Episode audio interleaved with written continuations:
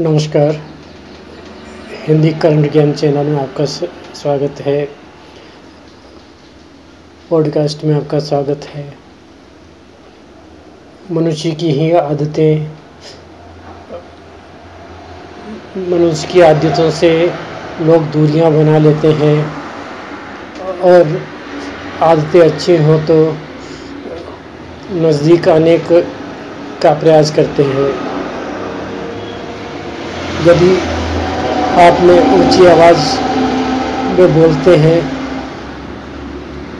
तो आपने महसूस किया होगा कि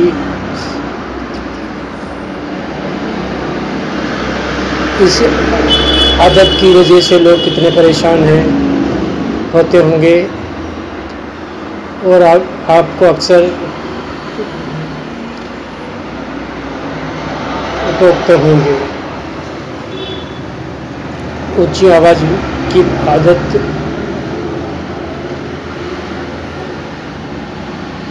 अच्छी नहीं होती।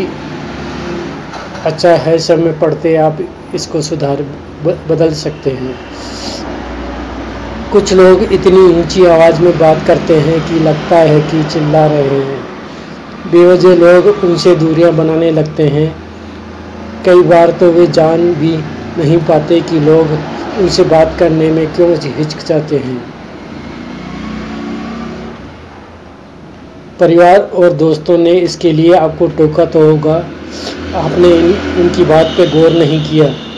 अगर ऐसा है तो इसको बदला जा सकता है। ज़रा सी ऊँची आवाज़ के कारण आपके अलोकप्रिय हों।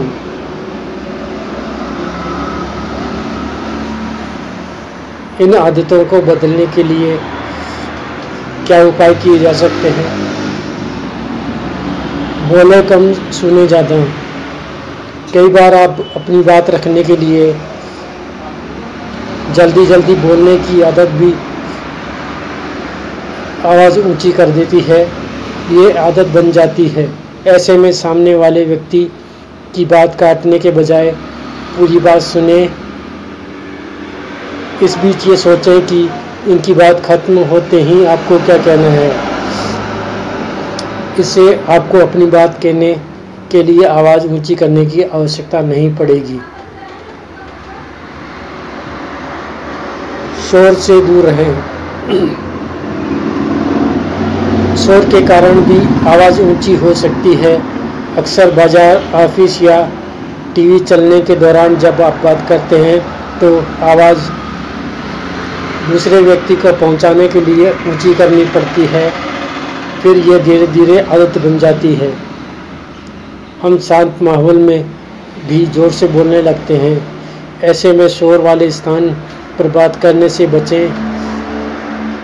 अगर घर के अंदर शोर हो रहा है तो उसे शांत करें, फिर बात करें। साथ ही कान में ईयरफोन लगाकर बात करने और सुनने की आदत भी बदल दीजिए।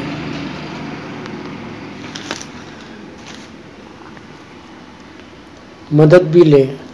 अपने दोस्तों और परिवार के सदस्यों से इसके लिए मदद भी ले सकते हैं। उनसे कहें कि जब भी आपकी आवाज़ सलीके की सीमा लांग दे तो वो आपको टोक दे।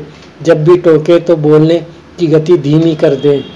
हो सकता है ये कोशिश आपकी आवाज़ को सामान्य कर सकती है। रियाज करें। ऊँची आवाज़ को सुधारने के लिए रोज़ रियाज भी कर सकते हैं। बहुत धीमा बोलने की कोशिश करें। इसके लिए अपनी आवाज़ रिकॉर्ड करके सुन सकते हैं ताकि ये समझ सकें कि असल में परेशानी कहाँ है और इसके मुताबिक आवाज़ में सुधार ला सकते हैं। आशा है आप